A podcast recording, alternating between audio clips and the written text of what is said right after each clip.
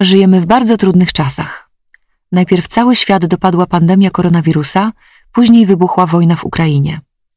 W domach, mimo pracy zdalnej i izolacji, też nie możemy czuć się w pełni bezpiecznie, jeśli korzystamy z internetu.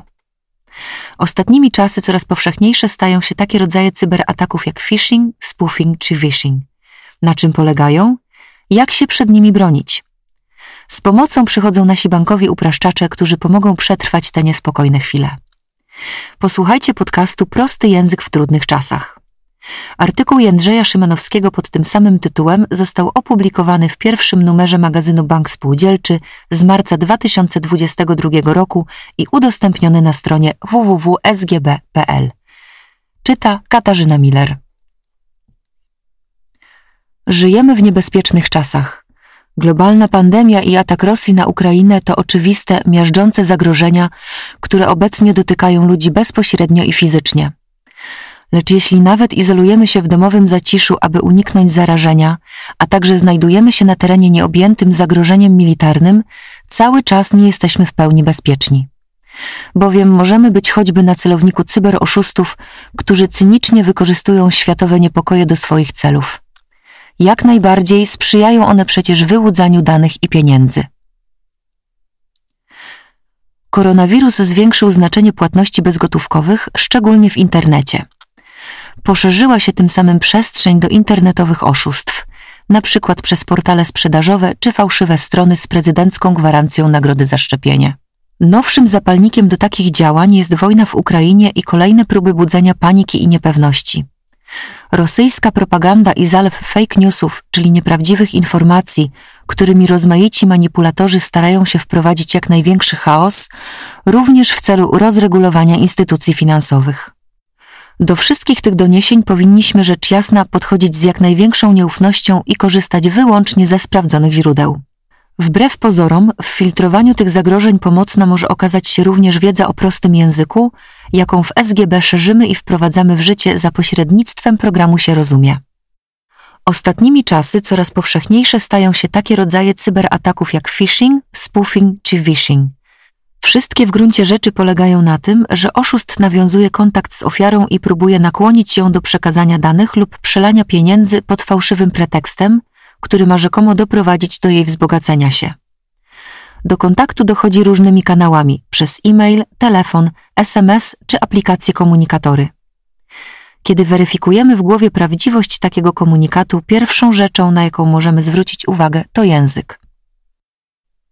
Trudno uwierzyć, że poważna instytucja taka jak bank albo nawet broker giełdowy kontaktuje się z nami w sposób niechlujny, wewnętrznie niespójny, mało profesjonalny.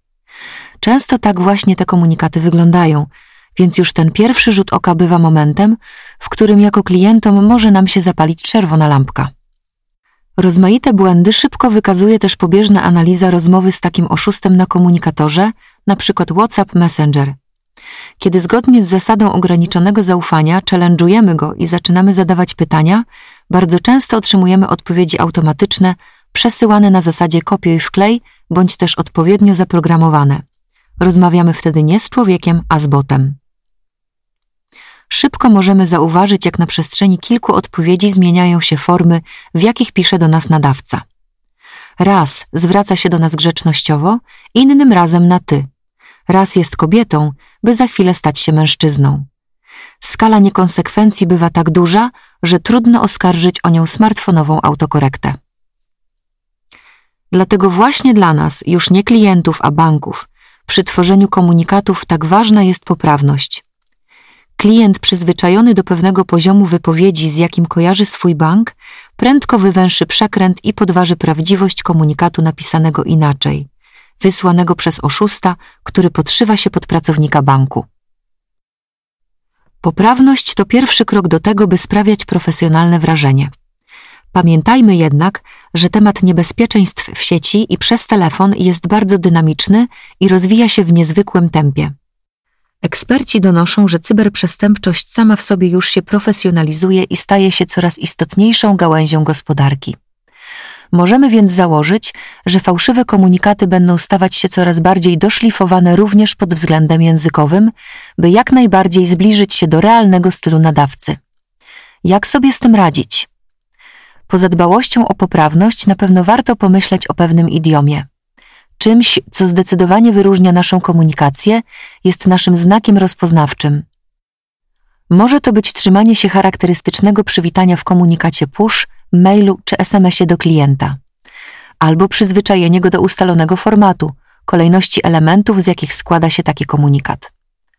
Dopóki oszust nie pokusi się o dokładną analizę, nie sprecyzuje celu i nie spróbuje podszywać się pod konkretną instytucję, zamiast masowego rozsyłania uniwersalnych komunikatów, da nam to dodatkowe zabezpieczenie.